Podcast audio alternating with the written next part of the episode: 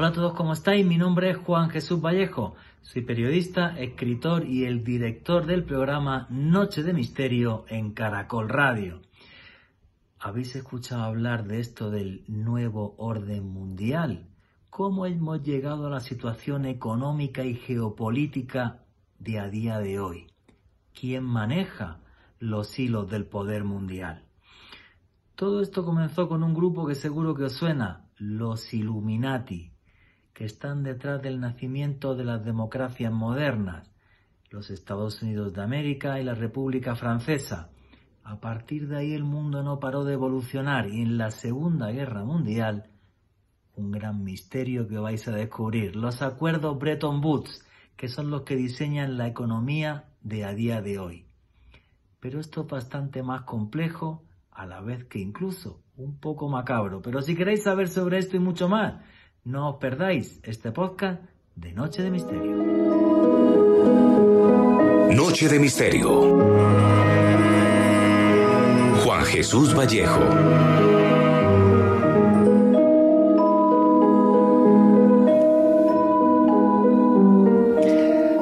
A sangre y fuego no hubo otra forma de cambiar el mundo. Y es que siempre que llegan grandes cambios y los que están arriba, los poderosos, son reemplazados por otros, este tipo de cambios no se suele hacer de forma pacífica. También hay que decir que eran otros tiempos, estamos hablando del siglo XVIII. A sangre y fuego es como nació la primera democracia moderna de nuestro tiempo, los Estados Unidos de América. Pocos años más tarde nació la República Francesa. Y a partir de ahí el mundo cambió y la democracia se extendió por todo el planeta.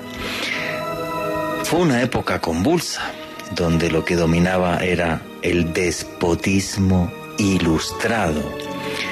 Todo para el pueblo, pero sin el pueblo, decían los intelectuales de aquella época. Lo que sí está claro es que tanto el nacimiento de los Estados Unidos de América como de la República Francesa hicieron que terminasen más de un milenio de abusos por parte de los nobles, de los reyes y de la iglesia. Y a partir de ahí el mundo se reestructuró. Pero esa reestructuración llega hasta nuestros días y el mundo no ha parado de cambiar. Estoy convencido de que muchos de ustedes han escuchado eh, una frase que nos habla de el nuevo orden mundial. Pero ¿qué es eso del nuevo orden mundial? Esto es una frase que acuñó el expresidente norteamericano Woodrow Wilson después de la Primera Guerra Mundial. Y es que la Primera Guerra Mundial fue tan cruel que él pensó que a través de la Sociedad de Naciones, que luego fue Naciones Unidas, el mundo debería de transformarse a una sociedad y un mundo más pacífico. Pero detrás de esto hay toda una gran mentira, porque este mismo señor, que por cierto fue Premio Nobel de la Paz, impulsó las famosísimas guerras bananeras. ¿Alguna vez han escuchado ustedes este término? Guerras bananeras son las que impulsa los Estados Unidos de América y además Woodrow Wilson para hacerse con el control geopolítico y financiero de este continente, del continente americano. Y de esto hay una historia muy curiosa que creo que merece una reflexión. Uno de los generales, por cierto, es el militar más laureado de la historia de los Estados Unidos de América, el general Smedley Butler. Este señor, que era general del Cuerpo de Marines de los Estados Unidos, después de retirarse, escribió lo siguiente, y les voy a leer literal. He servido durante 30 años y 4 meses en las unidades más combativas de las Fuerzas Armadas estadounidenses, en la Infantería de Marina. Tengo el sentimiento de haber actuado durante todo ese tiempo de bandido altamente calificado al servicio de las grandes empresas de Wall Street y sus banqueros. En una palabra, he sido pandillero al servicio del capitalismo. De tal manera, en 1914 afirmé la seguridad de los intereses petroleros en México, Tampico en particular. Contribuí a transformar a Cuba en un país donde la gente del National City Bank podía birlar tranquilamente los beneficios. Participé en la limpieza de Nicaragua de 1902 a 1912 por cuenta de la firma bancaria internacional Brown Brothers Harriman. En 1916, por cuenta de los grandes azucareros estadounidenses, aporté a la República Dominicana, abre comillas, la civilización. En 1923 enderecé los asuntos de Honduras en interés de las compañías fruteras estadounidenses. En 1927 en China afiancé los intereses de la Standard Oil. Y acaba como reflexión final. Cuando miro hacia atrás, considero que pude haber dado a Al Capone algunas sugerencias. Él, como gángster, operó en tres distritos de una ciudad. Yo, como marine, operé en tres continentes.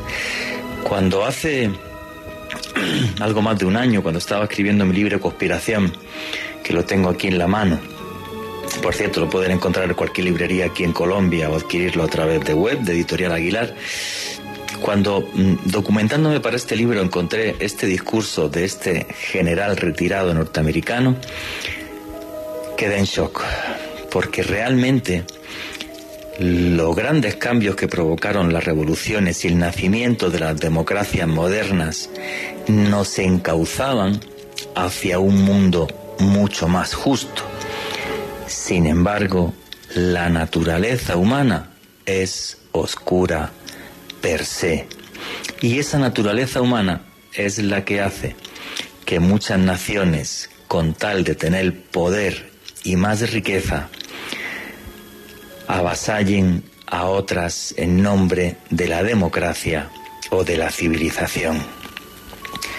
¿Qué es el nuevo orden mundial? ¿Hasta dónde ha cambiado el mundo en estos dos siglos cuando nacen las democracias modernas? Una historia de luces y sombras que llega hasta día de hoy, porque aún así yo prefiero que haya democracias a no historias de reyes y de nobles que son muy bonitas en las películas de Disney, pero que en la realidad ocultaban tiranías. Un mundo muy complejo en el que vivimos, un mundo lleno de injusticias, pero también un mundo que podemos llenar de esperanza si todos somos capaces de poner un grano, un grano de arena para que esto cambie. Si todos somos capaces, ya no sé de cambiar el mundo, creo que eso es imposible, pero sí al menos de intentar cambiar lo que nos rodea, de realmente ser ciudadanos que aportemos para crear un mundo más libre y un mundo más igualitario. ¿Qué hay detrás de ese poder en las sombras? ¿Quién maneja realmente los hilos del poder global, que es el nuevo orden mundial? De eso les vamos a hablar esta noche. En un planeta, en un mundo donde todos somos parte de esas luces y de esas sombras. Buenas noches, noctámbulos. Mi nombre es Juan Jesús Vallejo. Los que queráis seguirme en redes sociales, mi Twitter es arroba Juan G. Vallejo, Juan J. E. Vallejo. En Instagram y en Facebook, Juan Jesús Vallejo. Me encanta la geopolítica. Me encanta analizar el mundo en el que estamos. Y es todo un misterio realmente quién está pilotando los mandos de este planeta Tierra. Vamos a intentar arrojar luz sobre eso y hacer un repaso de estos dos últimos siglos para que entiendan qué es esto del nuevo orden mundial. Y esto es Noche de Misterio, y aquí lo que hacemos es periodismo de misterio. Nosotros os ponemos los hechos encima de la mesa y vosotros decidís qué hay detrás y qué no. Hoy, en un programa de geopolítica, también vamos a hablar de economía, tenemos aquí historiadores, tenemos expertos en economía que nos van a que van a intentar arrojar luz sobre todas esas sombras que parece que dominan el mundo, un mundo que está en cambio por esta pandemia. Amo el periodismo de misterio y entiendo que este tipo de temas son periodismo de misterio, como sucede en Estados Unidos o como sucede, por ejemplo, en Europa en diferentes programas de televisión. Por cierto, lo que os gusta el periodismo de misterio, también tenéis un canal de YouTube que es Oculto tras la sombra. Ahí la próxima semana voy a poner diferentes vídeos sobre este tipo de temáticas. ¿Qué es el nuevo orden mundial? ¿Estamos viviendo en un mundo tremendamente injusto? Pues señores, yo creo que sí. Pero aunque no me crean, era mucho más injusto hace dos siglos que ahora. O sea que en el fondo, aunque nos cueste creerlo, hemos mejorado y de eso también os hablaremos esta noche. Y ya sin más dilación, arrancamos el programa. Alejandro Bernal, amigo, compañero, buenas noches, ¿cómo estás? Buenas noches, Juan Jesús. Un saludo para usted, para Richie en los controles, para nuestros invitados de esta noche, Ruby Hernández y Tony Alonso, y desde luego para todos los oyentes que se encuentran en este momento reportando sintonía en directo, y también para todas las personas que nos escuchan en diferido a través del podcast que estamos publicando todas las semanas en la lista de reproducción del canal de YouTube de Caracol Radio. Hoy, sin lugar a dudas, Juan Jesús, un tema polémico, uno de los temas más virales y populares dentro del ámbito del misterio, como lo es el nuevo orden mundial, y desde luego nosotros lo vamos a abordar desde la perspectiva del periodismo de misterio, un viaje por la historia con hechos concretos, fuentes, nombres y toda la información encima de la mesa, y en últimas quienes deciden qué creer y en qué no son ustedes, los oyentes. Efectivamente, aquí lo que hacemos es periodismo y como hacemos periodismo lo que hacemos es poner hechos encima de la mesa. Y los hechos son lo que son y ustedes deciden qué hay detrás y qué no. Sí es cierto que sobre esto del nuevo orden mundial hay una cantidad de estupideces en YouTube y en las redes absurdas, que si el mundo lo gobiernan los reptilianos o no sé qué serie de idioteces, no, esto es mucho más yo diría que es más sencillo y más aterrador, porque básicamente las grandes corporaciones financieras y reptilianos son las que manejan el planeta desde mi punto de vista. Y esto es mucho más complejo de entender y por eso tenemos esta noche aquí a diferentes expertos. Por cierto, un fuerte abrazo a todos los hermanos latinoamericanos que nos escuchan a través de esa playlist de YouTube. Este jueves tuve una reunión con la gente de digital y estoy un poco en shock porque yo no me podía imaginar que el país donde más se nos escucha es en los Estados Unidos de América. En concreto, toda la comunidad latinoamericana es la que en Estados Unidos es la número uno en audiencia en digital de este programa, muy por encima de Colombia, por cierto. Así que un fuerte abrazo a todos los hermanos latinoamericanos y a todos aquellos que viven en los Estados Unidos de América. Y sin más preámbulo, Seguimos presentando aquí invitado Ruby Hernández, nuestra historiadora. Buenas noches, amiga, compañera, ¿cómo estás? Buenas noches, Juanje, ¿cómo estás? Qué gusto estar nuevamente aquí.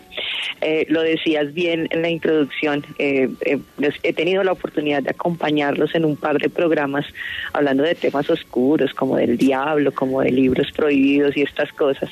Y la gente a veces en la calle me pregunta que si no me da miedo hablar de esos temas.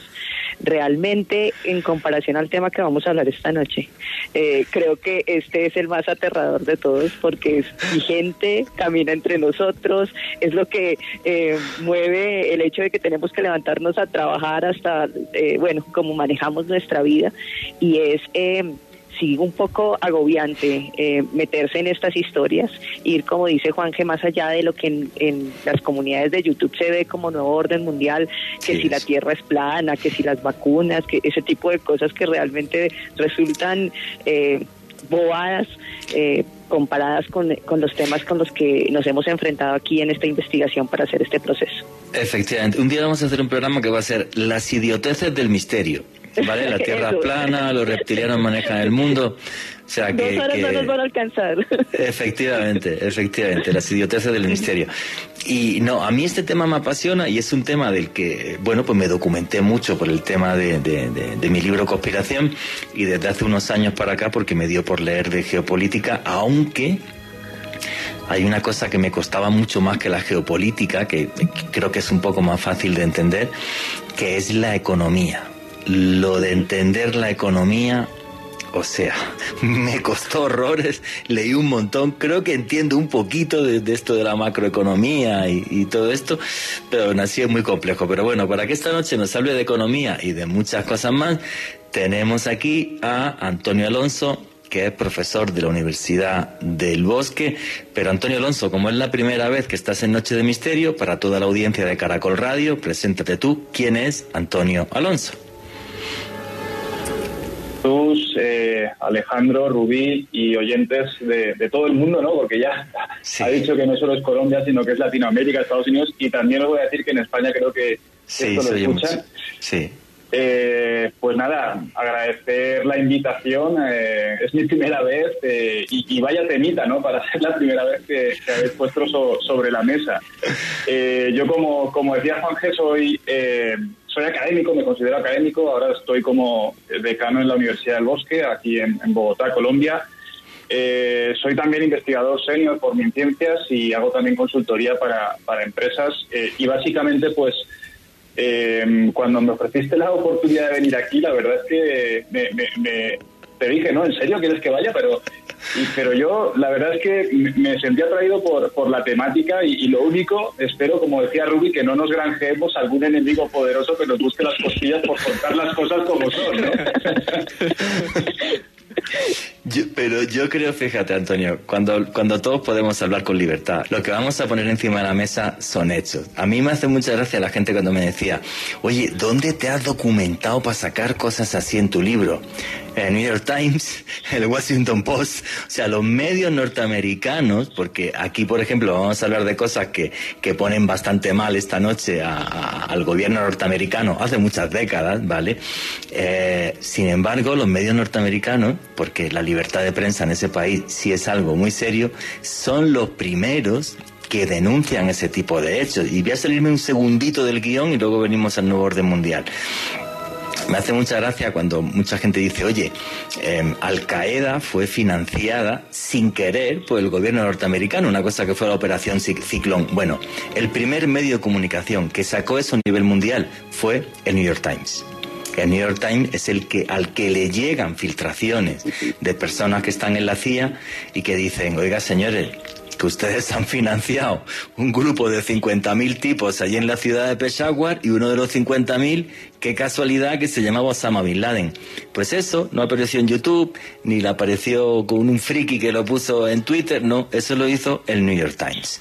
O sea, esta gente se toma muy en serio la libertad de prensa y los medios norteamericanos, desde mi punto de vista, no solo son los mejores del mundo y los que más dinero tienen para investigar, sino los más libres en ese sentido y no se cortan un pelo a la hora de decirle a su gobierno, señores, ustedes lo han hecho muy mal, muy, muy mal. Entonces, pues es eso. Vamos a hablar esta noche en libertad de todo este tipo de temas y, ya está. Si os parece, voy a hacer una pequeña introducción, pero bueno, y ahora también discutimos de eso. Tenemos a Ruby, que es historiadora, a Antonio, que es decano en la Universidad del Bosque.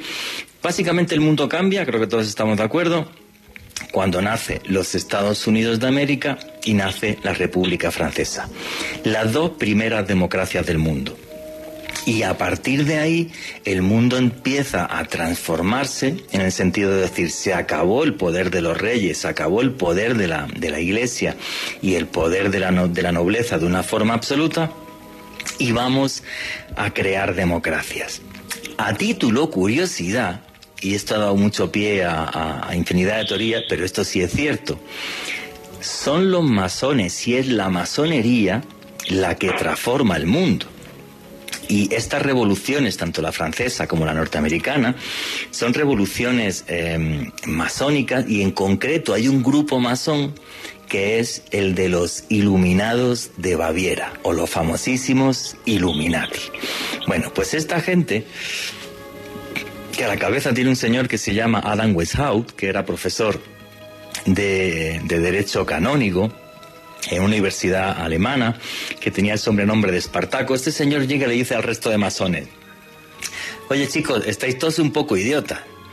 Nunca va a cambiar el mundo si no nos metemos en política. Muy bonito que hagamos aquí reuniones y que hablemos del gran Dios creador y todo esto y de la libertad humana, pero nos metemos en política o el mundo eh, no va a cambiar. Hay un señor que es clave en toda esta historia que se llama Adolf von Niege, que es un noble alemán, que es el que pone el dinero para que los iluminados de Baviera puedan pasar la frontera. Y aquí estamos entre la elucubración y la realidad. Hay dos años en los que eh, Adam Weishaupt va a Francia antes de crear los Illuminati y textos y obras nos dicen que allí se reúne con dos personajes clave. Maximilian Robespierre y el otro el Marqués de Lafayette. Maximilien Robespierre, uno de los impulsores del nacimiento de la República Francesa, de la Revolución Francesa, y el Marqués de Lafayette, que se va a Estados Unidos y apoya el nacimiento de los Estados Unidos de América. Detalle muy curioso, y lo podéis ver en Google, luego si queréis pongo la imagen en mi Twitter, arroba Juan G. Vallejo. Cuando George Washington primer presidente de los Estados Unidos, diseña la ciudad de Washington y diseñan, por ejemplo, el gran sello de los Estados Unidos que aparece en el billete de dólar, que es un sello masón puro y duro. Bueno, George Washington va vestido con el mandil de masón cuando pone la primera piedra del Capitolio de los Estados Unidos. Pero es que es algo más chistoso. Los jardines que rodean al Capitolio tienen la forma del búho de Atenea que era el símbolo de los iluminados de Baviera. O sea que eh, es normal que, eh, que George Washington conociera a los iluminados. Bueno, es normal, no, segurísimo. Eh, porque Benjamin Franklin, cuando estuvo en Gran Bretaña, tuvo relación con ellos. O sea, esto es un tema clarísimo. Entonces, bueno, pues estos famosos Illuminati, ¿vale? Que fueron prohibidos, por cierto, el 2 de marzo de 1785 y luego ya dos años, además, pena de muerte a cualquier persona que, que perteneciera a ellos, realmente son capaces de provocar una gran transformación. O sea, los masones, que es una gente que, donde estaba la burguesía, donde estaba gente que tenía de repente dinero, pues porque eran arquitectos, porque eran industriales, porque eran mil cosas, pero no tenían acceso al poder político, porque eso estaba solamente en manos de la iglesia, de la nobleza y de los reyes, son los que impulsan eh, este cambio. Y este cambio reordena el mundo tal y como lo conocemos. Son los iluminados unos tíos malísimos, como nos pone en la película eh, y en los libros de Dan Brown y tal, Dan Brown que es un genio a la hora que se a la hora de hacer ese tipo de cosas. Pues desde mi punto de vista no eran tan malísimos. Simplemente fueron, digamos, ¿cómo decirlo? Iba a decir una palabra que no me gusta, que es la palabra, la palabra agresivo. No, no fueron más agresivos. Yo creo que fueron, eh, digamos, mm, más combativos a la hora de decir, si tenemos que cambiar el mundo, leche, hagámoslo ya. No esperemos otros dos siglos a que sigan gobernando los reyes y empecemos a transformar el planeta. Os hemos hecho una introducción de cómo cambia el mundo en el siglo, en el siglo XVIII, a finales del siglo XVIII, nacen estas democracias modernas eso para hacer otro programa. Herederos de este tipo de grupos como son los iluminados, sí hay grupos, entre comillas, no son secretos, pero sí discretos en Estados Unidos, como el es School and Bones, en la Universidad de Yale, que es donde, por ejemplo, se gestó el nacimiento de la CIA, o eh, también tenemos otros como es Bohemian Grove, por cierto, Bohemian Grove, donde se reúne la gente más poderosa de Estados Unidos y que tiene también el mismo símbolo de los iluminados de Baviera, el famoso búho de Atenea. Pero vamos a empezar ya con ronda de opiniones. Ruby, Antonio, Alejandro, hable, hablar el que, el que queráis este cambio era necesario. Lo que no sé si se produjo de la mejor forma o no de la mejor forma, porque fue al, final, fue a sangre y fuego, o sea, no fue un cambio pacífico ni mucho menos. ¿Qué opináis, Ruby, Antonio, de, esta época de la historia? Bueno, hay, aquí hay que tener en cuenta que cuando hablamos de los Illuminati, hablamos de un ala pues más radical de la masonería, ¿no? Es un grupo que, que es pequeño, que se hace más radical y que la manera para llevar a cabo este proceso pues fue la erradicación de la monarquía que no se hizo de manera pacífica a sangre y fuego. La monarquía en Europa cae eh, en la guillotina, los reyes eh, bueno son decapitados sistemáticamente pues para instaurar un nuevo orden de democracia. Esto pues como todos sabemos las bases de, de la revolución.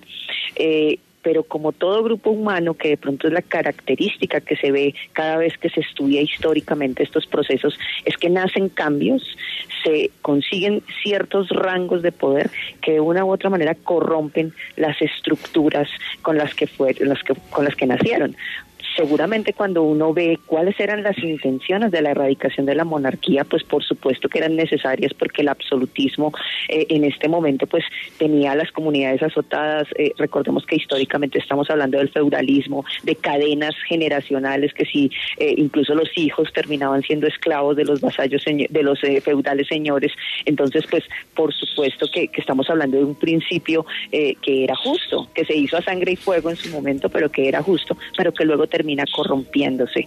Entonces, eh, luego los Illuminati, como, como lo decías bien, eh, digamos que son eh, los antecesores de otras sociedades que más adelante se produjeron, que no son secretas, que son discretas, que digamos que todo el mundo sabe que están y quiénes son sus miembros. Y, y bueno, bueno no se sabe quién son sus miembros, Se sabe que existen. Algunos. Por ejemplo, Bohemian, Bohemian Grove tiene hasta gabinete de prensa, le puedes llamar por teléfono, pero no se sabe, la, en torno a las mil personas que asisten, no se sabe quiénes son, no dan los nombres nunca. Eso sí es verdad. Exacto, pero entonces son eh, sociedades que de una u otra manera derivan de allí de esa idea, mm. pero todas demuestran una particularidad, cualquiera que uno estudie, tiene la particularidad de eh, esa parte oscura del ser humano y que se corrompe con el poder. Entonces, en el momento en que llegan a, a tener cierto poder, a tener cierto cierto manejo, eh, pues bueno, vemos cosas como que se hacen eh, las cosas para el pueblo, pero ellos no hacen parte del pueblo, eh, o que es una democracia para que la gente crea que está viviendo en un lugar donde puede tomar decisiones cuando pues realmente no es de esa manera. Y de eso me gustaría hablar luego más tarde en el, en el programa, si vivimos en una democracia o en una falsa democracia, que eso sí es un tema como para hacer 14 programas, no uno. El, el, el, poder corrompe, y ese es el leitmotiv que puse en, mi último libro, en Conspiración, y eh, os, os, emplazo si queréis, el próximo mes quiero hacer un programa sobre el comunismo, la historia del comunismo, por todo lo que está pasando en Cuba. Seguro que ya hay alguno que me está insultando por Twitter solo por decir esto, ¿vale? Eh, no me importa que me insulten, me, me encanta la libertad de los pueblos y, cualquiera que cualquier pueblo que, que, aspira a su libertad me parece algo algo eh, maravilloso. Pero sí es verdad el, el, poder corrompe y bueno y es algo que es tremendamente eh, humano. Antonio querías comentar algo Sí, yo quería pues complementar un poco lo que lo que estaba diciendo eh, Rubí. Hay, hay, un hecho claro en, en la aparición de los iluminados de Baviera y es que ha sido pues una orden con muy muy buen marketing a pesar de solo haber estado en la historia 11 años teóricamente no fueron desde desde el 1 de mayo de 1776 hasta el 16 de agosto del 87 de 1786 que es cuando hacen eh, pues el, último edicto de, de, prohibición so pena de muerte no o sea ya se los estaban tomando muy en serio y prácticamente en 11 años se ganaron una buena famita en la historia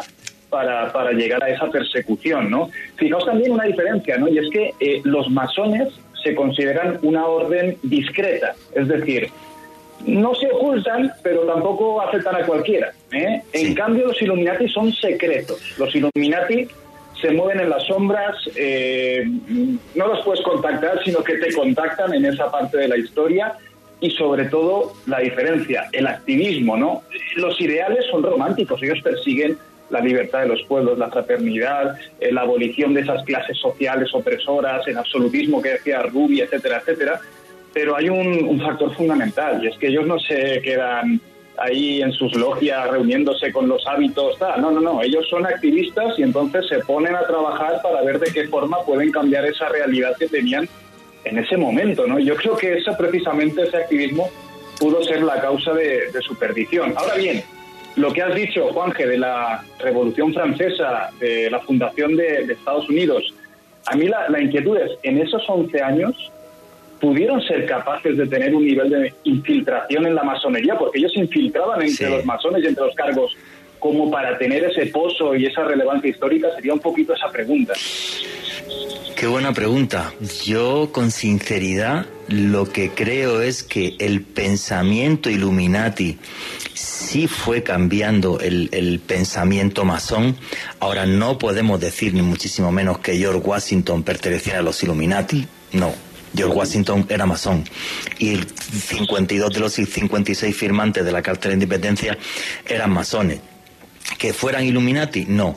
¿Que estaban influidos por sus ideas? Posiblemente sí, pero nunca lo sabremos porque no hay textos realmente que nos reflejen esto. El que, al que se le implica más es a Benjamin Franklin y tal, eh, pero en el fondo estamos en el terreno de, de la elucubración. Eso sí, en esos 11 años, como tú han dicho, fueron tan cruciales que, hoy día son protagonistas todavía de películas, o sea, porque realmente fueron un, cambio de pensamiento. Una de las cosas clave es eso que tú has dicho tú no entrabas en, los iluminados per se, ellos en los que buscaban gente que entrase en los iluminados. ¿Por qué? Porque, bueno, según comentan los textos, hasta el 80% de los iluminados de Baviera eran funcionarios estatales. Como querían cambiar el Estado, dijeron, ¿a por quiénes vamos?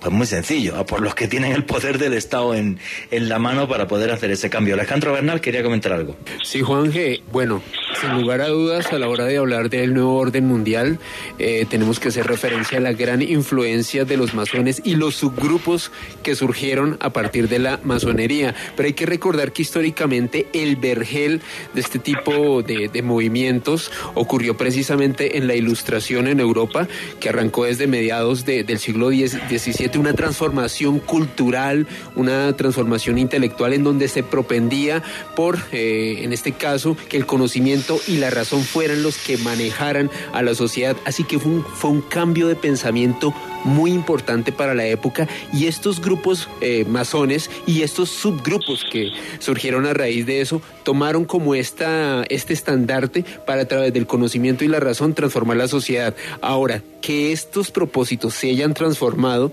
y se hayan tergiversado a lo largo del tiempo es algo que vamos a ver eh, pues en las próximas dos horas. Ahora, un dato muy concreto sobre eso, algo que comentaba eh, Juan Jesús y también Antonio, es que por ejemplo George Washington y Benjamin Franklin, dos de los principales personajes que gestaron la creación de los Estados Unidos, hicieron parte activa de un grupo masón, el Club del Fuego Infernal. Este era un club masón eh, británico. A propósito, también en este, en este grupo participó John Wilkes, quien era un importante parlamentario británico. Así que esta influencia masona tan ingente se vio en personajes que son muy importantes para la historia, Juan G.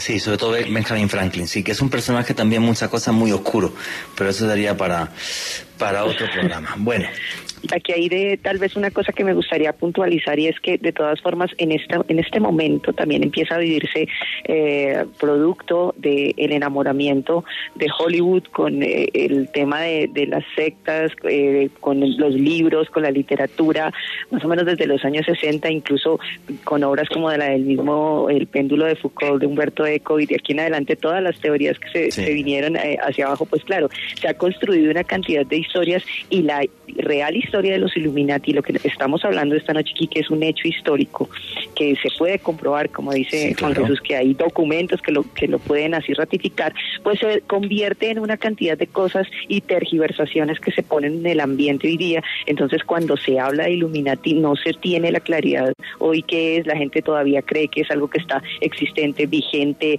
que funciona, y, no es así. Eh, aquí bien lo decía el profe Antonio, fue un periodo muy corto de tiempo en que tuvieron vigencia, pero su popularidad eh, se ha arrastrado definitivamente hasta nuestros días y, pues de eso tiene eh, mucho en culpa pues todo el tema popular que se mueve alrededor del tema.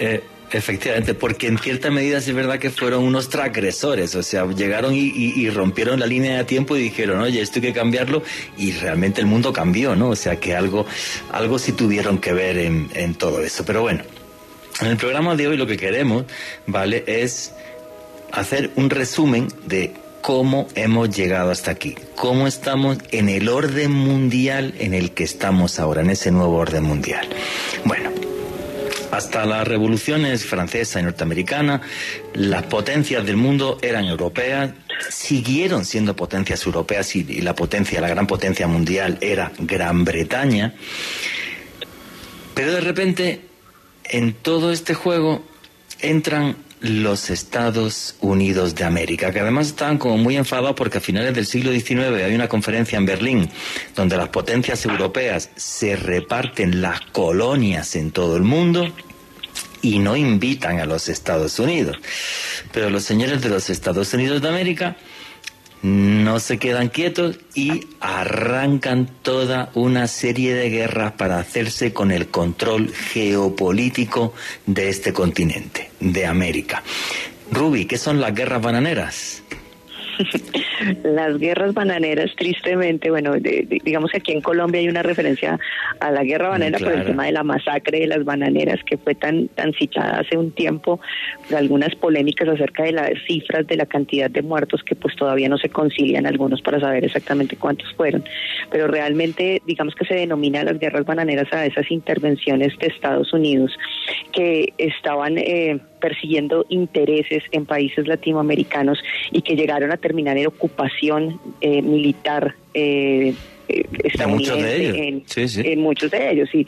Estamos hablando de países como Panamá, como Nicaragua, como Cuba, Haití, República Dominicana, Honduras, México y bueno, pues lo que hablábamos ahora en Colombia, en donde de una u otra manera la presencia eh, estadounidense, de tropas estadounidenses se dio eh, validada en muchas razones. Digamos que hay eh, algunas que tienen que ver con lo que el presidente Woodrow Wilson decía, que algunas de estas eh, de estos países no estaban, digamos que suficientemente capacitados para autogobernarse, entonces necesitaban la intervención de Estados Unidos, la ayuda de Estados Unidos para poder eh, manejarse, digamos que más pensando obviamente en los intereses americanos y pues por supuesto en los intereses económicos que estaban detrás de, pues de esta situación.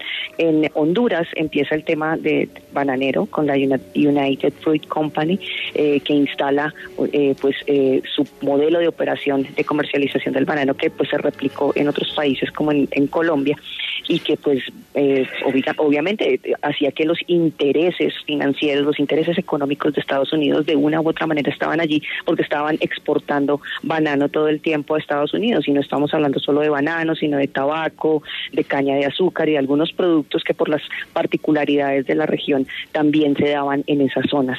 Entonces, eh, pues eh, digamos que empezamos a hacer de alguna u otra manera interés eh, de los eh, gobiernos de Estados Unidos, ese interés que llegó a ser incluso para persuadir a ciertos gobiernos de que cuáles eran las relaciones que tenían que tener en Estados Unidos, algunas incluso en contra del mismo pueblo. Aquí hay, hay un, pedazo de, de, una de las obras de Lelutier que quisiera citar porque me parece maravillosa y dice dice en, en, la comisión, dicen, no se olvide usted que los Estados Unidos han sido los principales propulsores de nuestra actual democracia y de todas nuestras anteriores dictaduras. Y, pues sí, va uno a ver, y sí, entonces es la, la intervención de Estados Unidos, cuando uno se pone a mirarlo país por país, realmente en cada parte había una justificación de los Estados Unidos, bien sustentada eh, según ellos, para ingresar, para entrar, para entrar en guerra, para poner ocupación de, de bases americanas y es eh, es un poco triste no ver de qué manera empiezan a ceder el canal de Panamá, cómo empieza a ser parte de los intereses y todo por razones comerciales y por razones eh, pues que a ellos geopolíticamente pues les convenía. Ellos, por ejemplo, apoyan la independencia de Panamá a cambio de quedarse con el control del canal. Del canal de Panamá. Efectivamente. O sea, eh, dominaban gracias al canal todo el comercio de, de, de, de la costa pacífica y de la costa atlántica lo que querían ir hacia, hacia Asia. O sea, realmente, eh, bueno, pues fueron los creadores de la democracia moderna, pero en esa parte del siglo, la verdad que, que, actuaron de una forma, desde mi punto de vista, eh, bastante oscura. Bueno, no en esa parte del siglo. Yo creo que Creo que a nivel geopolítico esto ha cambiado, aunque hubo un personaje desde mi punto de vista nefasto en los últimos años que ha sido Donald Trump.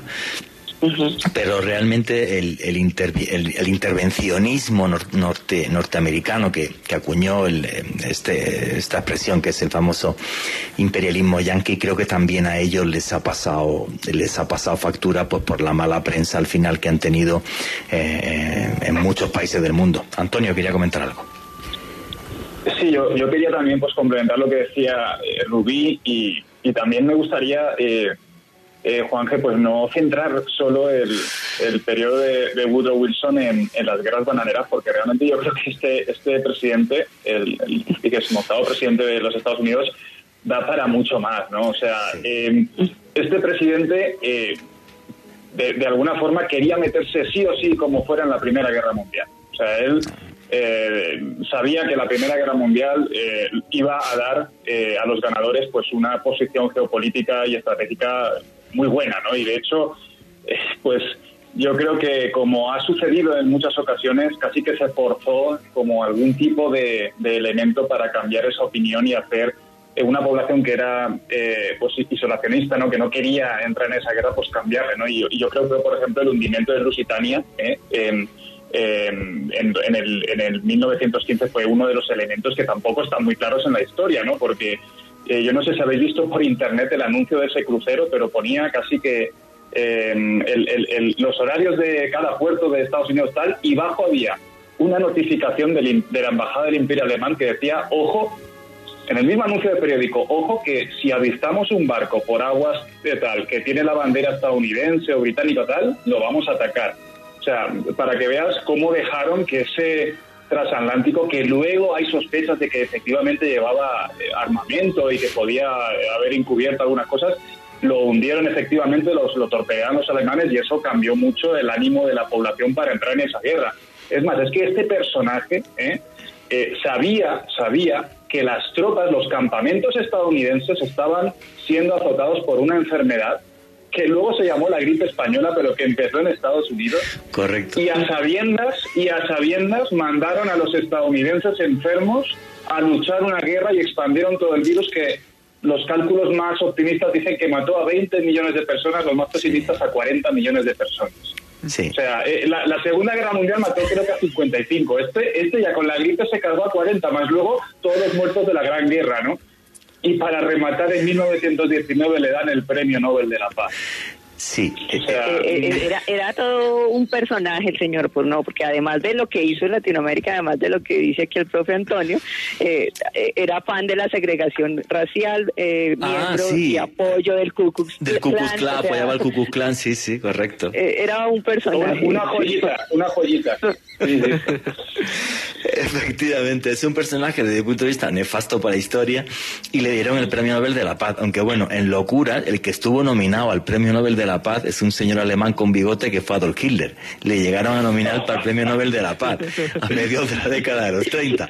O sea que el Nobel de la Paz es bastante bastante complejo. Pero, pero sí, desde mi punto de vista es un personaje eh, total y absolutamente eh, nefasto. Alejandro Bernal, ¿qué es lo que están comentando y preguntando los noctámbulos ahora mismo a través del numeral Orden Caracol? Aquí Alejandro nos pregunta, ¿será cierto que las familias más ricas y ponderadas del mundo están detrás del nuevo orden mundial? No, vamos a intentar explicar bien esto que es el nuevo orden mundial, que realmente el nuevo orden mundial con, donde se, se desarrolla es en 1944 con una cosa que son los tratados Bretton Woods. Ese es el gran secreto y entender eso que luego nos va, nos va a hablar Antonio de eso. Pero sí es cierto que hay familias que están implicadas en ese proceso de creación del nuevo orden geopolítico y económico mundial.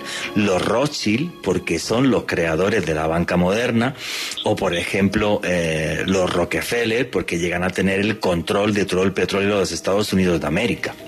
Entonces, sí hay familias que están implicadas en eso y esas familias intentan perpetuar su poder, que eso sí es cierto, eh, siendo parte del nacimiento de la Reserva Federal de los Estados Unidos de América, o sea, del banco, del gran banco central norteamericano, que es, digamos, el que, el que acuña la, la, deuda donde se crean los dólares. Eso sí es cierto. De todas formas, en un par de meses haremos un programa que se va a llamar Los Dueños del Mundo. Vamos a repasar Bill Gates, George Soros, los Rothschild, todo estos y, y veréis que también hay mucha mentira eh, en Internet sobre esto. ¿Qué más preguntas y comentarios hay? Aquí nuestro amigo Jaime Gutiérrez nos dice lo siguiente. Una de las últimas guerras bananeras fue el derrocamiento del presidente Jacobo Arbenz, orquestado por la United Fruit Company, cuyo gerente era hermano del jefe de la CIA. La causa fue la reforma agraria de Arbenz. La reforma agraria de Arbenz amenazaba los intereses de la United Fruit, ya que esta compañía era el principal terrateniente de Guatemala. La United Fruit tuvo entre su propiedad los terrenos del Parque Arqueológico de Quirigua. Efectivamente, sí. O sea, ellos eh, pues, pusieron los intereses económicos norteamericanos por encima de cualquier tipo ni de democracia, ni de libertad, ni de absolutamente nada. ¿Qué más preguntas y comentarios hay? Marluz. En el siglo XXI hay un vacío de, liderazgos fuertes y la llegada de Trump nos exige reflexión sobre lo que está pasando. Desde el punto de vista estratégico necesitamos líderes decididos a cambiar las cosas que están mal en nuestro mundo. Sí, lo que luego vamos a hablar en la segunda hora, ¿vale? Y tengo aquí un montón de datos también. A ver si da tiempo. Yo creo que he puesto demasiados temas para este programa. Se me fue la cabeza como siempre. Eh, Vamos a, vamos a hablar de, o sea, el, problema de la, de, la, de la crisis del 2008 es que aumentó la polarización política en el mundo. Y esa polarización política tan absurda, que en Colombia dentro de todo esto es más absurda todavía, la que tenemos aquí, no es positiva para el desarrollo de las sociedades pero en absoluto, o sea, porque crea un, conflicto y una confrontación social que no nos lleva a nada. Y Donald Trump para mí ha sido el reflejo, el reflejo de esa, de esa polarización política eh, absurda que ahora mismo es la que domina el mundo. Y precisamente yo tenía un montón de, notas del último foro económico mundial en Davos y lo que más preocupa a las grandes empresas del mundo precisamente para el desarrollo económico y social hoy día es esa polarización política donde la sin razón parece que está gobernando eh, naciones enteras. ¿Qué más comentarios y preguntas hay? Carlos Alberto, en la historia humana siempre se mantiene la tendencia de la élite dominante, ya sea por interés económico, poder o conocimiento. Siempre existe la convicción que ellos son los elegidos de gobernar el rebaño. Efectivamente, y ahí yo creo que la clave de todo por encima de la política es la economía, y por eso tenemos a Antonio que luego nos va a dar varios apuntes sobre eso. ¿Alguna pregunta, algún comentario más? Que faltan dos Emanuel desde Argentina nos pregunta lo siguiente, ¿qué relación tienen los Illuminati y el Club Bilderberg? Ninguna. O sea, el Club Bilderberg es un club de grandes ricos europeos y norteamericanos, donde hay empresarios, hay políticos y demás, que financia e impulsa la familia Rockefeller. Sí es verdad que mucha gente ha criticado al Club Bilderberg, a mí tampoco me simpatiza el tema este del Club Bilderberg, porque una de las cosas que me parece ridícula del Club Bilderberg, por ejemplo, es eso.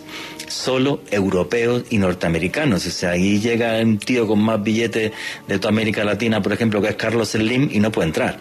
Y entonces, desde mi punto de vista, es una forma de, fomentar una supremacía europea y norteamericana por, por encima del resto del mundo que a mí no me parece no me parece positiva ni soy simpatizante tampoco del club Bilderberg porque lo veo demasiado elitista desde mi punto de vista. Da tiempo para un comentario más, Alejandro.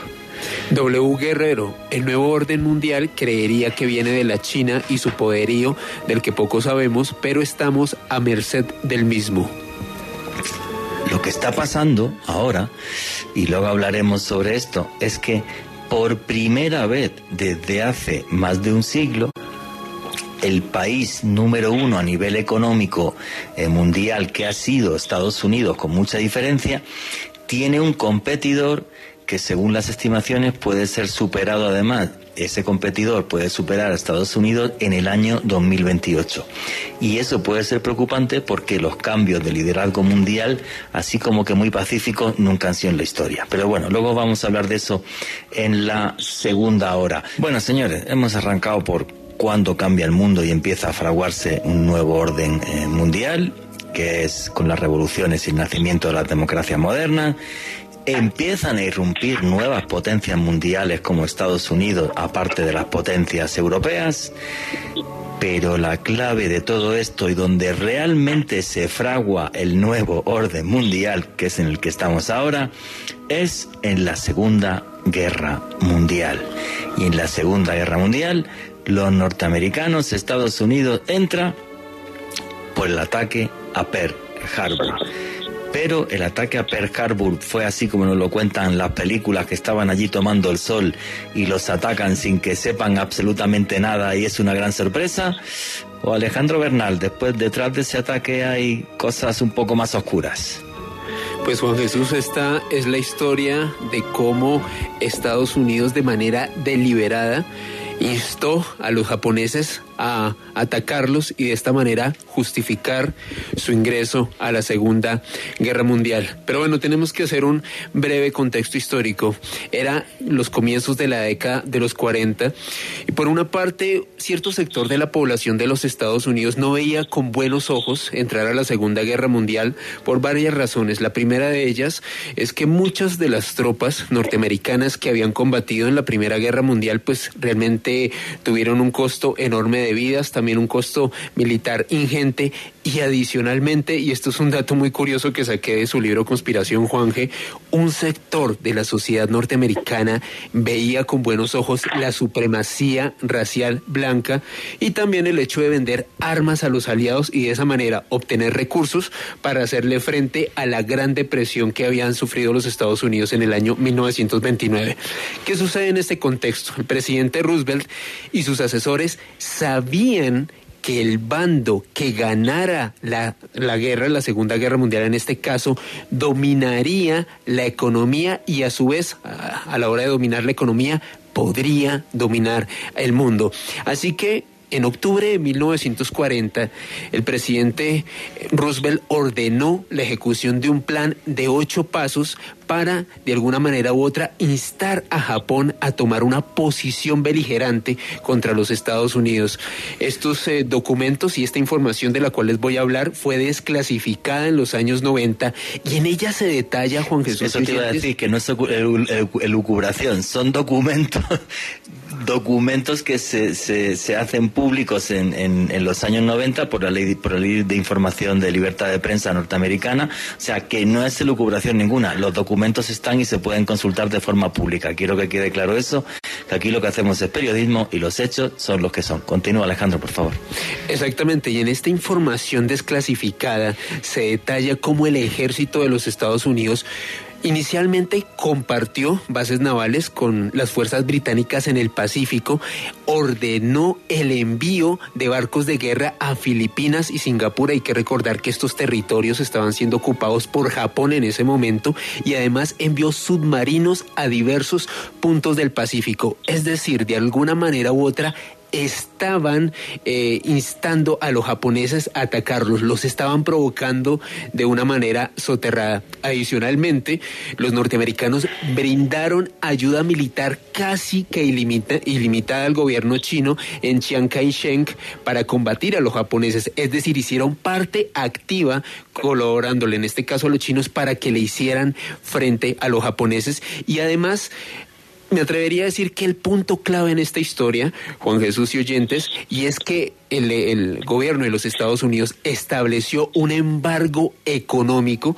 que a su vez fue apoyado por el, Reino Unido y esta asfixia producida por este embargo fue lo que en definitiva desencadenó este ataque a Pearl Harbor.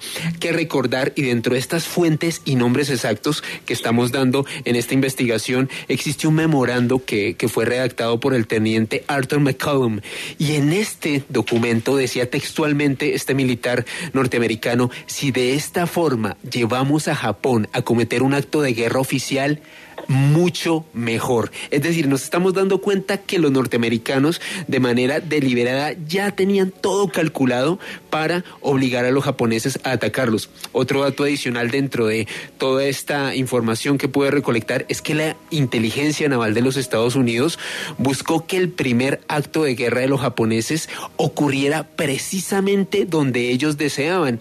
Y es que hay que tener en cuenta que para enero de 1941 Frank Knox, quien era nadie más ni nadie menos que el secretario de Marina, le escribió al secretario de Guerra de los Estados Unidos que era muy posible que la base naval de Pearl Harbor fuese atacada en caso de que Japón eh, pues tomara una actitud beligerante. Eh, también en este contexto el, el, coronel William Farthing, este señor calculó, o sea, es que lo tenían todo tan, tan medido Juan Jesús, que William Farthing, quien era un coronel del ejército de los Estados Unidos, calculó que probablemente los japoneses para realizar un ataque en una base naval norteamericana podrían utilizar seis portaaviones. Y en efecto. que son los que utilizaron, seis. Fue la cantidad exacta que utilizaron los japoneses. Así que bueno, Juan Jesús, el ataque ocurrió en específico el 7 de diciembre de 1941, pero un mes antes, japoneses y estadounidenses se sentaron a negociar. El, el, el conflicto era prácticamente irreversible. Lo cierto es que en las mesas de negociaciones, los japoneses les dijeron a, a los gringos, bueno, pues primero, para evitar entrar en una guerra, queremos que ustedes reconozcan que Manchuria es un territorio japonés. Hay que tener en cuenta que Japón había invadido este territorio chino. China. Y, y desde luego, pues la opinión pública estaba totalmente en contra de reconocerle este territorio debido a las atrocidades que habían cometido las tropas japonesas. y Porque segundo... mataron 200.000 personas en Nankín. O sea, la, la, represión y la brutalidad japonesa en Manchuria es algo terrorífico, pero terrorífico. Exactamente, fue brutal. Y adicional, le solicitaron a los norteamericanos suprimir este embargo comercial o suavizarlo, pues para poder tener un mayor margen de maniobra. En todo caso, eh, los norteamericanos no hicieron caso a estas peticiones y se habían puesto un plazo, el 25 de noviembre de 1941, para saber si en definitiva atacaban a los Estados Unidos. Pues en efecto el primer ministro japonés Hideki Toyo el 7 de diciembre en horas de la mañana ordenó el ataque a Pearl Harbor. Pero unos días antes, Juan Jesús, algo muy interesante y es que el 27 de noviembre, Henry Louis Stimson, este era el secretario de guerra norteamericano, manifestó públicamente que los Estados Unidos desean que Japón cometa la primera acción manifiesta. Lo tenían calculado de una manera realmente impresionante. El 4 de diciembre, unos días antes de este ataque japonés a Pearl Harbor, se perdió la posición de la Armada japonesa. Los norteamericanos le pidieron a varios mandos que intentaran encontrarla, pero la orden de los altos mandos del ejército de los Estados Unidos fue simplemente decir, tranquilos, en caso de que veamos unas tropas japonesas, simplemente ponemos una simple advertencia, no hay ningún problema, Adicionalmente, para este tipo de contingencias, el protocolo normal del ejército de los Estados Unidos era desplegar globos que, impidieran que los aviones japoneses, en caso de, recibir un ataque, maniobraran bien sobre el puerto y también colocar redes submarinas antitorpedos. Lo cierto es que ni globos ni redes colocaron para la base, es decir, dejaron todas las puertas abiertas para que los japoneses en efecto atacaran. Y, y, no solo eso, es que el, el almirante Husband Kimball, que dijo, oye, que no sabemos dónde está la flota japonesa, movilicemos a la flota nuestra para saber dónde están, que está el tema muy tenso. Y no dejaron que sacaran los barcos, tampoco para buscar a los japoneses, o sea, es que es muy loco, sí. Continúa. Eh, creo que Antonio quería decir algo. Antonio. Sí, yo, creo que, eh, claro, en ese momento mm, la versión oficial es nos han atacado a los japoneses, hay que entrar en guerra. Sí, O sea, claro. Ha sido un ataque sin aviso, no ha habido declaración de guerra de por medio. Eh, yo en ese momento soy un americano de a pie y digo, vayamos No, no. por ellos con toda, ¿no? Sí, Eh, claro. así. Pero ahora, con todo lo que está diciendo Alejandro, eh, todo, la- todo lo que se tejió detrás de las bambalinas, y, también eh, un hecho eh, fundamental. Yo creo que el, el hecho más, más importante es el tema de los portaaviones, ¿no? O sea, ni, ni el Enterprise, ni el Lexington, ni el Saratoga, que eran los tres portaaviones de la flota del Pacífico, estaban en ese momento en, en Pearl Harbor, que debían de estar allí, debían de estar allí. Los, los primeros que se sorprendieron de que no estaban eran los propios japoneses, que los estaban buscando como locos, eh, y también el, el hecho de que el ataque, el ataque a Pearl Harbor fue una, una, eh, una derrota táctica y luego se vio que fue estratégica para Japón. Es decir, Japón no inutilizó la flota de, de- del Pacífico de los estadounidenses porque estaban, sí, destruyeron muchos barcos acorazados, algunos incluso ya anticuados, otros estaban en el propio puerto, en aguas poco profundas que se podían reflotar y reparar con facilidad. No destruyeron, por ejemplo, tampoco porque no, no permitieron ni siquiera la tercera oleada de bombardeos de, de los japoneses Sí. para destruir los depósitos de combustible, instalaciones, astilleros, etcétera, etcétera. Entonces fue, fue un ataque que, que podría haber hecho mucho más daño.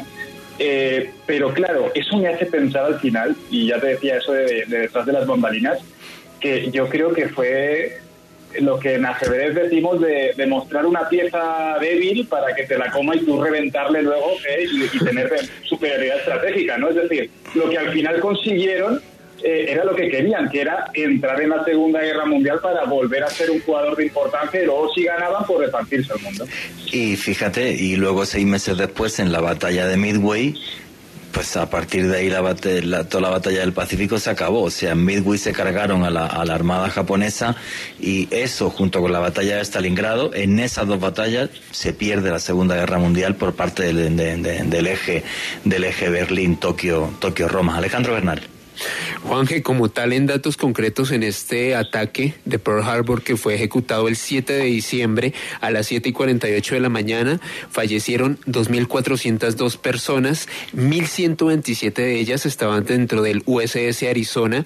Además, dentro de los cálculos de pérdidas materiales de los estadounidenses, como tal, perdieron cuatro acorazados, tres cruceros eh, y 188 aviones. Ahora, hay yo creo que un dato que para mí es realmente lapidatorio en todo este dossier que les he estado comentando desde hace unos minutos y es que desde mayo de 1940, es decir, prácticamente año y medio antes de este ataque de Pearl Harbor, los norteamericanos habían descifrado las claves de comunicación de la Armada japonesa. Este era el código que se conocía en clave como el JN25, es decir, los norteamericanos sabían qué movimientos iban a hacer los japoneses y simplemente dejaron todo en bandeja de plata para que los nipones los atacaran en donde menos les doliera y de esta manera ellos justificar su ingreso a la Segunda Guerra Mundial y posteriormente triturarlos en la batalla de Midway. Y a- Efectivamente. adicional a eso hay, hay algunos detalles que, que pues, eh, o sea, es que son muy dicientes, como por ejemplo que no tuvieran los globos para evitar la maniobra- maniobrabilidad de los aviones, que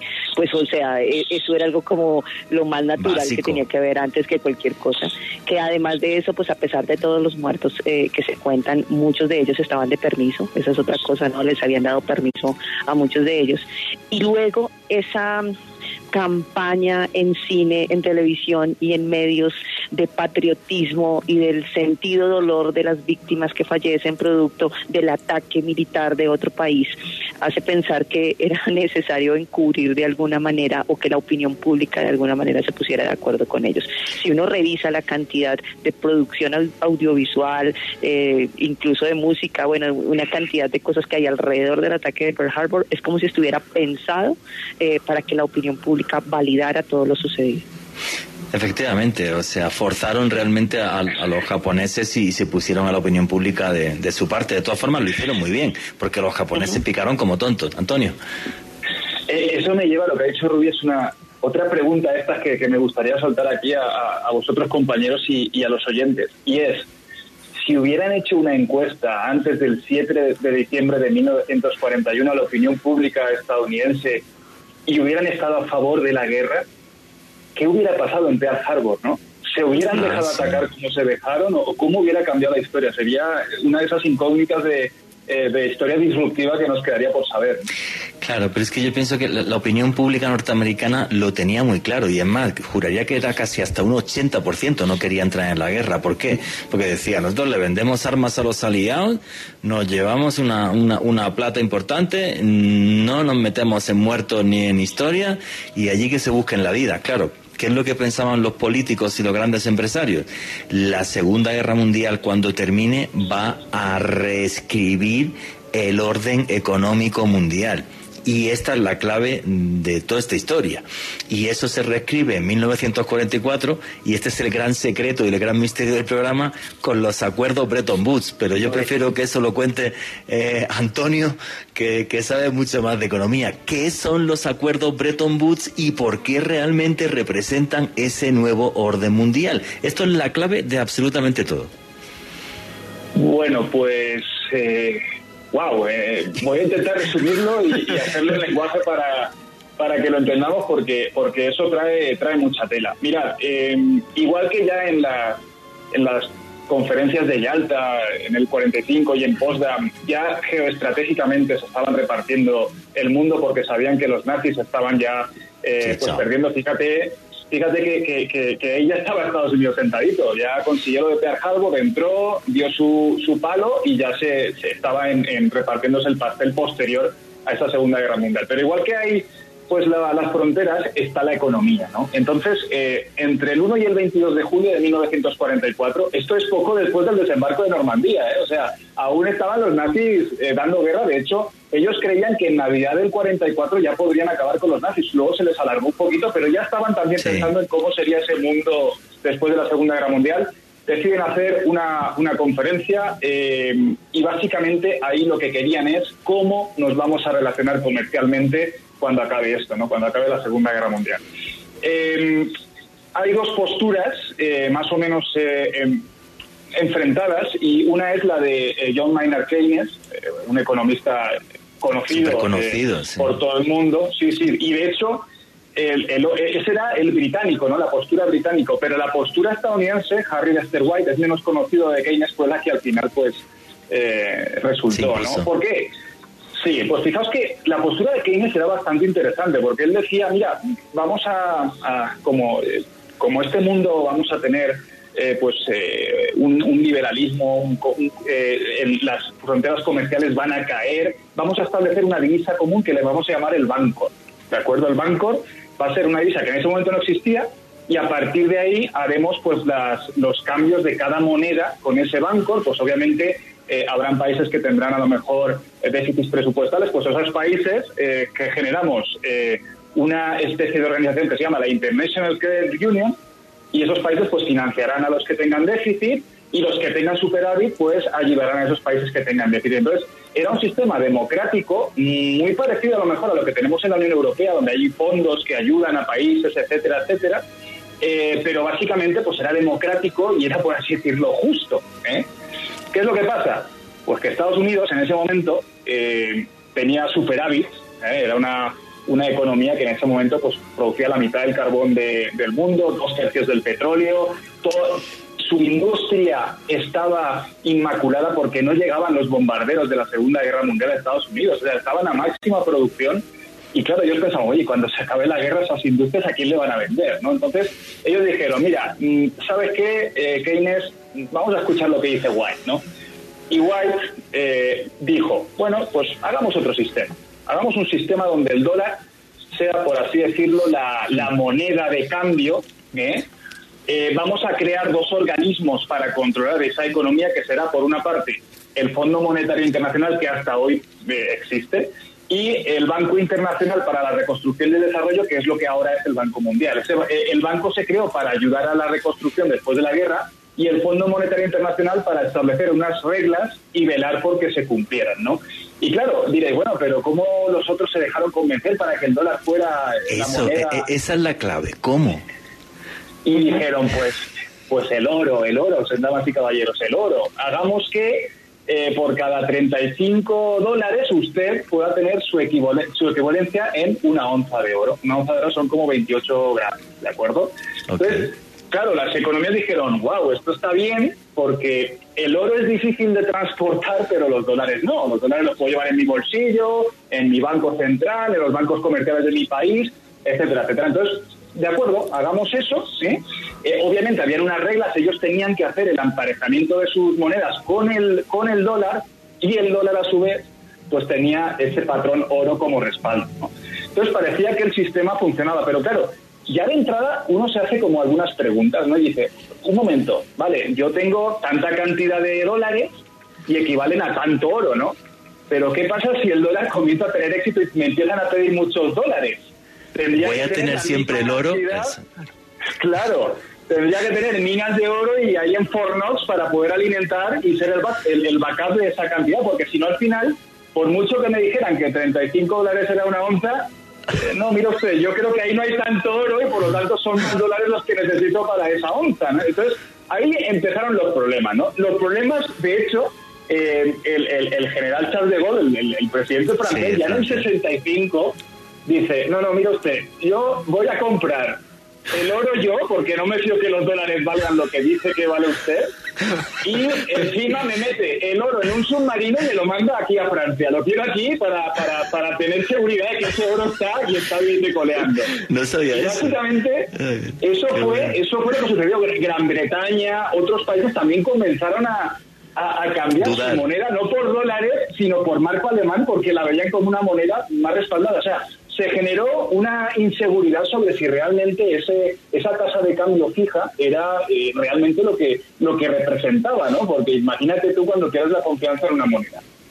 Y básicamente ya la estocada final, eh, pues fue cuando, cuando el Nixon shock, ¿no? Que le llaman. O sea, llega Nixon, eh, en 1971 se produce el primer déficit comercial de Estados Unidos, de la historia, estamos en la guerra del Vietnam, los europeos, ya te he dicho, que no se fiaban de que el oro valiera lo que valía en oro, y Nixon dice, ¿sabes qué?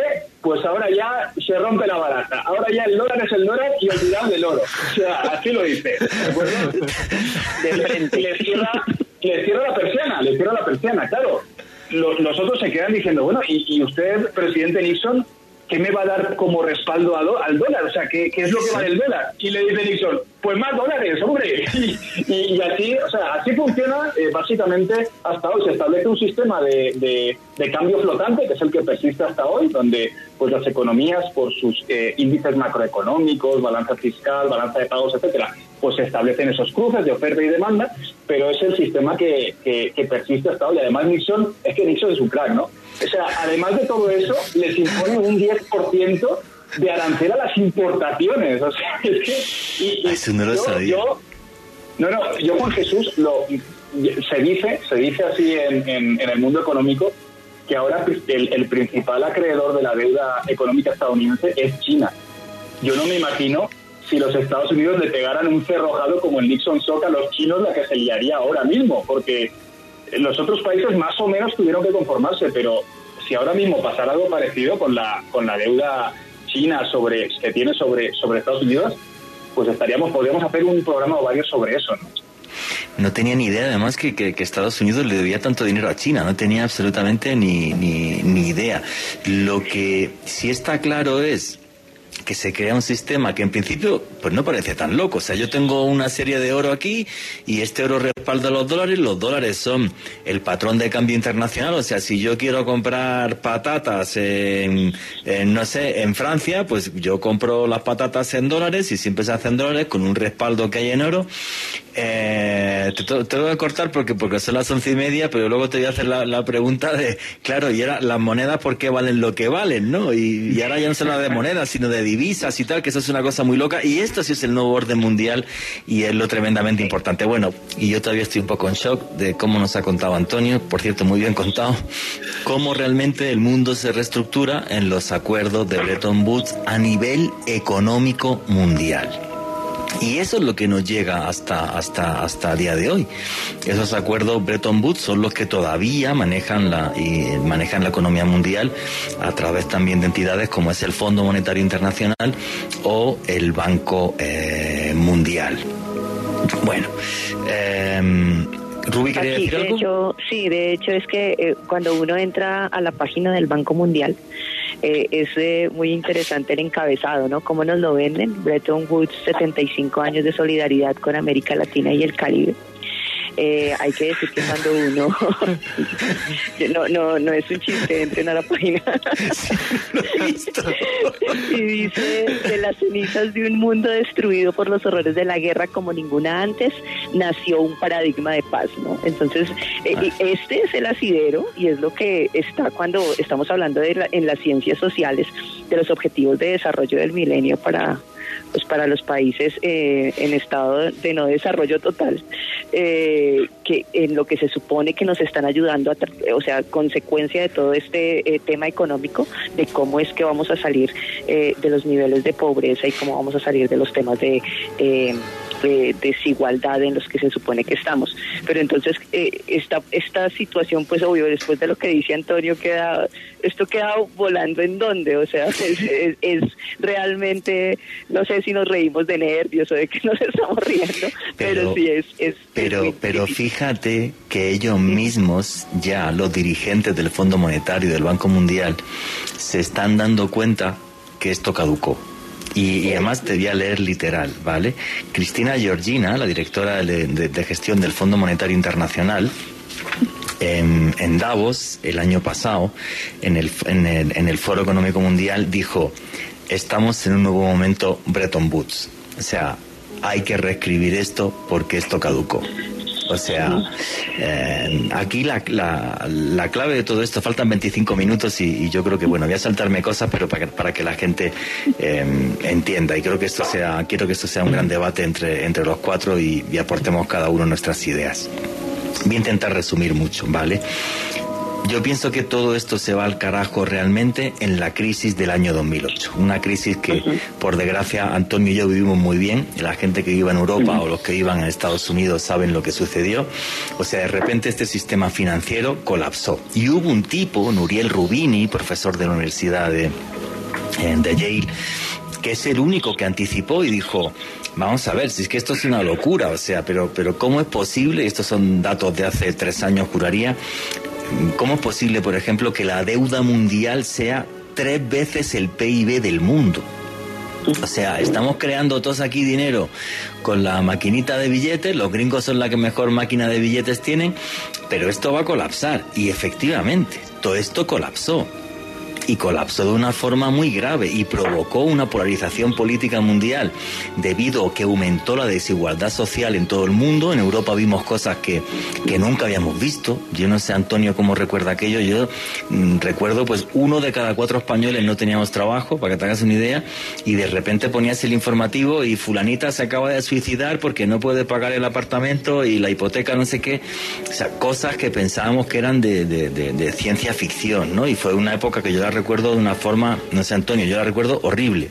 O sea, yo lo recuerdo horrible, con mis amigos, eh, horrible. Entonces, todo esto colapsa en el año, eh, en el año 2008, como digo.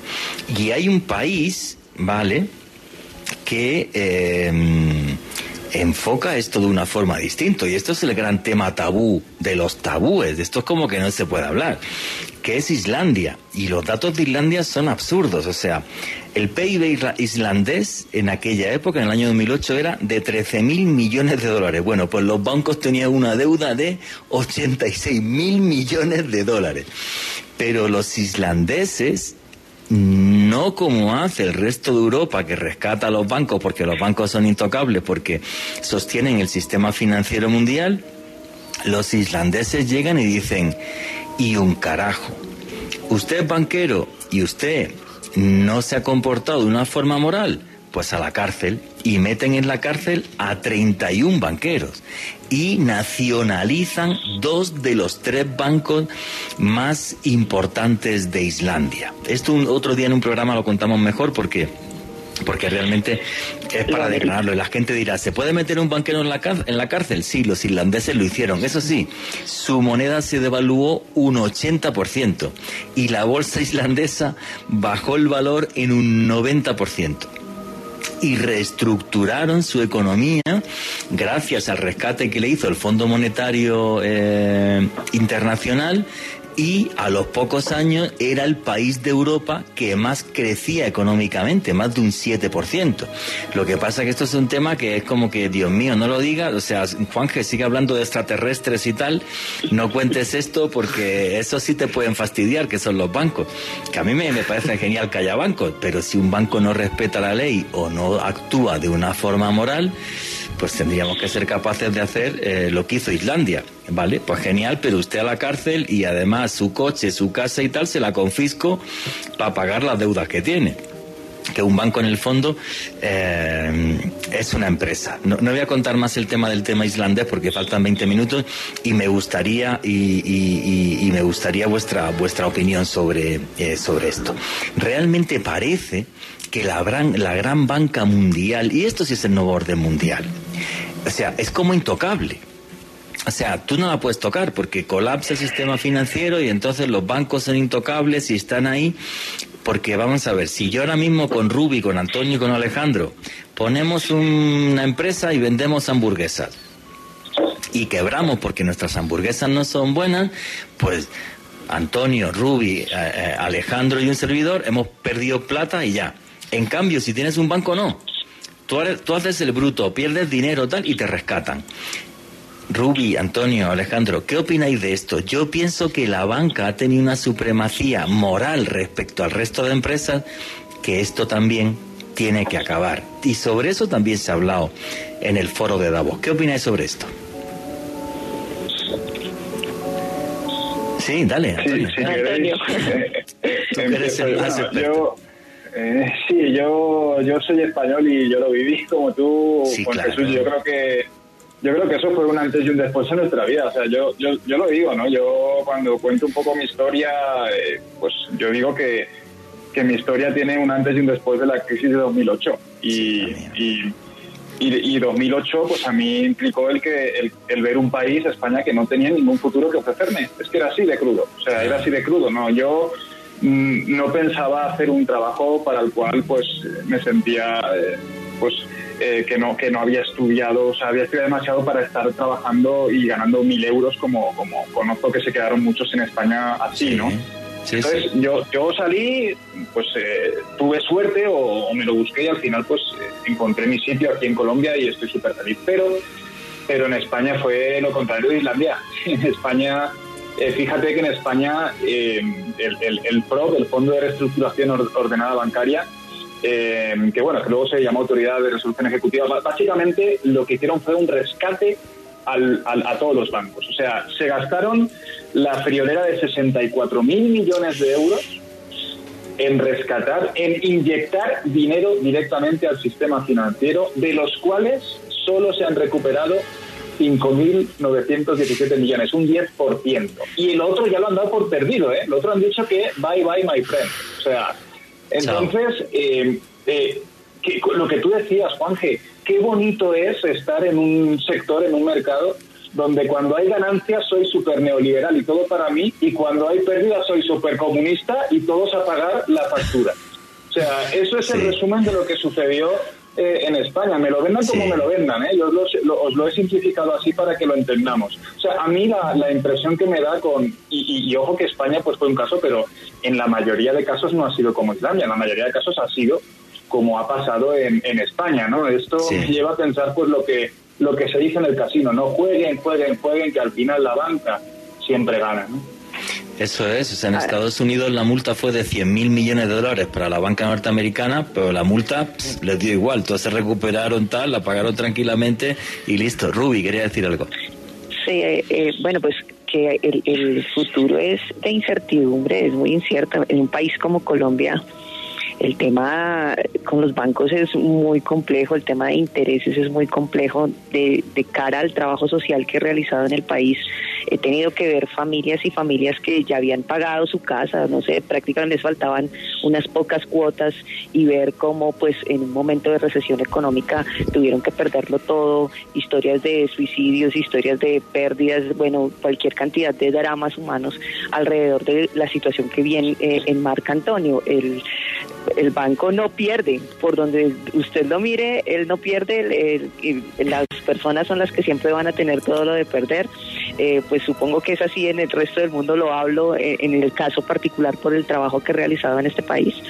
Y, y pues eh, realmente queda uno un poco como expectante, ¿no? ¿Qué, qué pasará en un momento de una crisis como la que estamos viviendo actualmente, eh, post pandemia, en un momento en donde se habla de una reactivación económica que pues todos sabemos que no es nada sencilla, es, es muy complejo y, y creo que esto acarrea un drama humano muy fuerte detrás.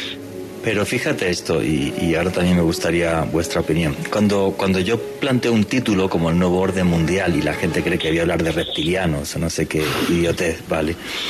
Eh, el nuevo orden mundial realmente se gesta en la Segunda Guerra Mundial, en esos acuerdos Bretton Woods, y colapsa en el año 2008 porque la economía financiera, que un día teníamos que hacer un programa que nos explica Antonio qué es eso, que tiene que ser bastante complicado, la economía financiera, ¿vale? Que es lo que se mueve en torno a la economía real, es 10 veces la economía real que es lo que avisa Nuriel Rubini, que todo esto, o sea, va a colapsar.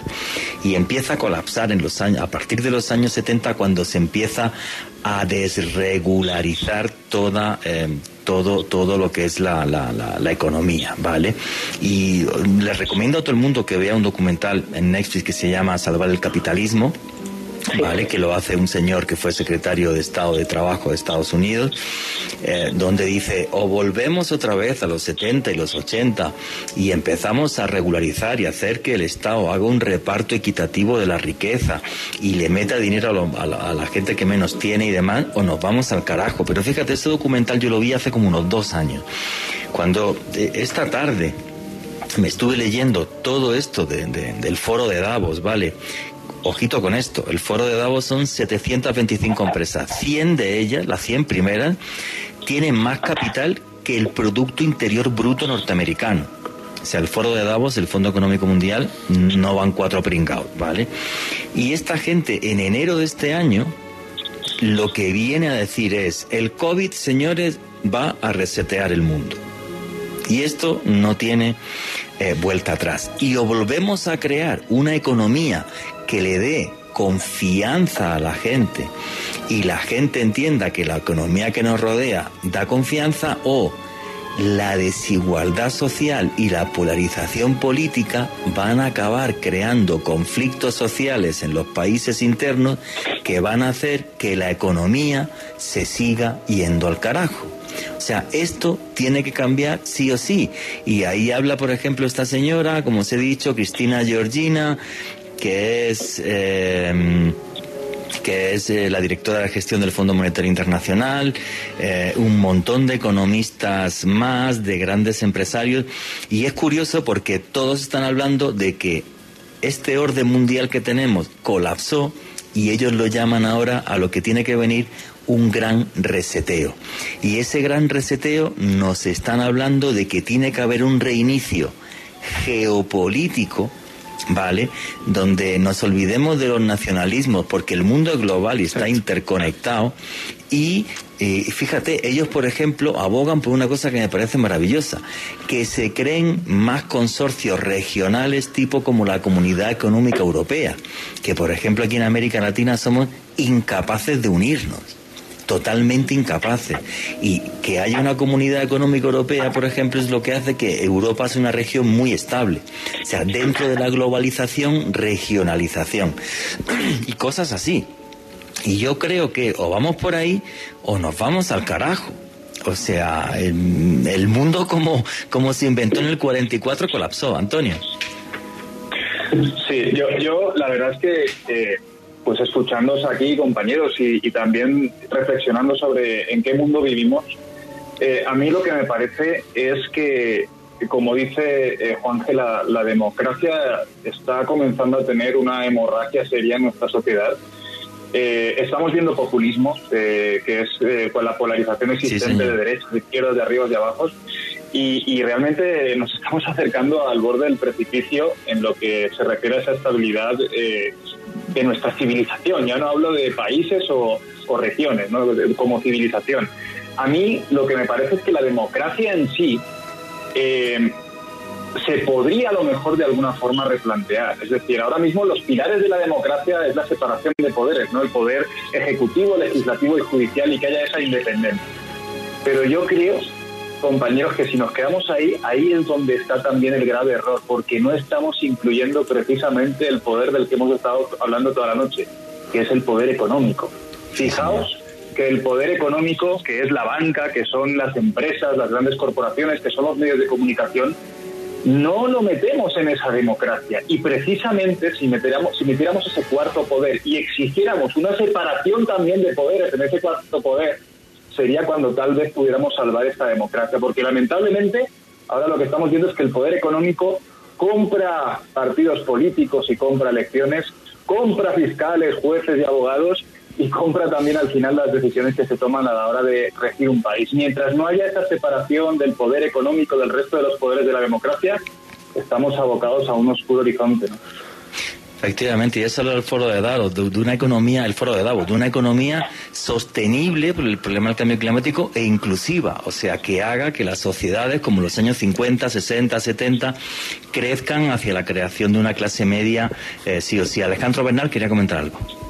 Eh, Juanje, sobre ese reseteo de la economía global que comenta el foro de Davos, hay dos cositas que quería poner sobre la mesa. Lo primero es, ¿qué intereses hay por parte de corporaciones o de banca internacional para no replicar este milagro islandés que, bueno, les dio bastantes frutos desde hace unos años? Y lo segundo es que Nuriel Rubini, este gran experto, este economista que predijo la crisis de 2008, comentó que en los próximos años se viene una crisis igual o peor que la que vivimos hace más de una década y, él pone unos datos bastante fehacientes sobre la mesa, Juanje, y es que nos comenta que la deuda mundial a finales de 2018 equivalía a 217 billones de dólares, B con B, lo que supone un 317% del PIB mundial. Mi pregunta es que le extiendo a ustedes y a los oyentes es, ¿qué crisis mundial económica se avecina en los próximos años teniendo en cuenta el marco de, del COVID?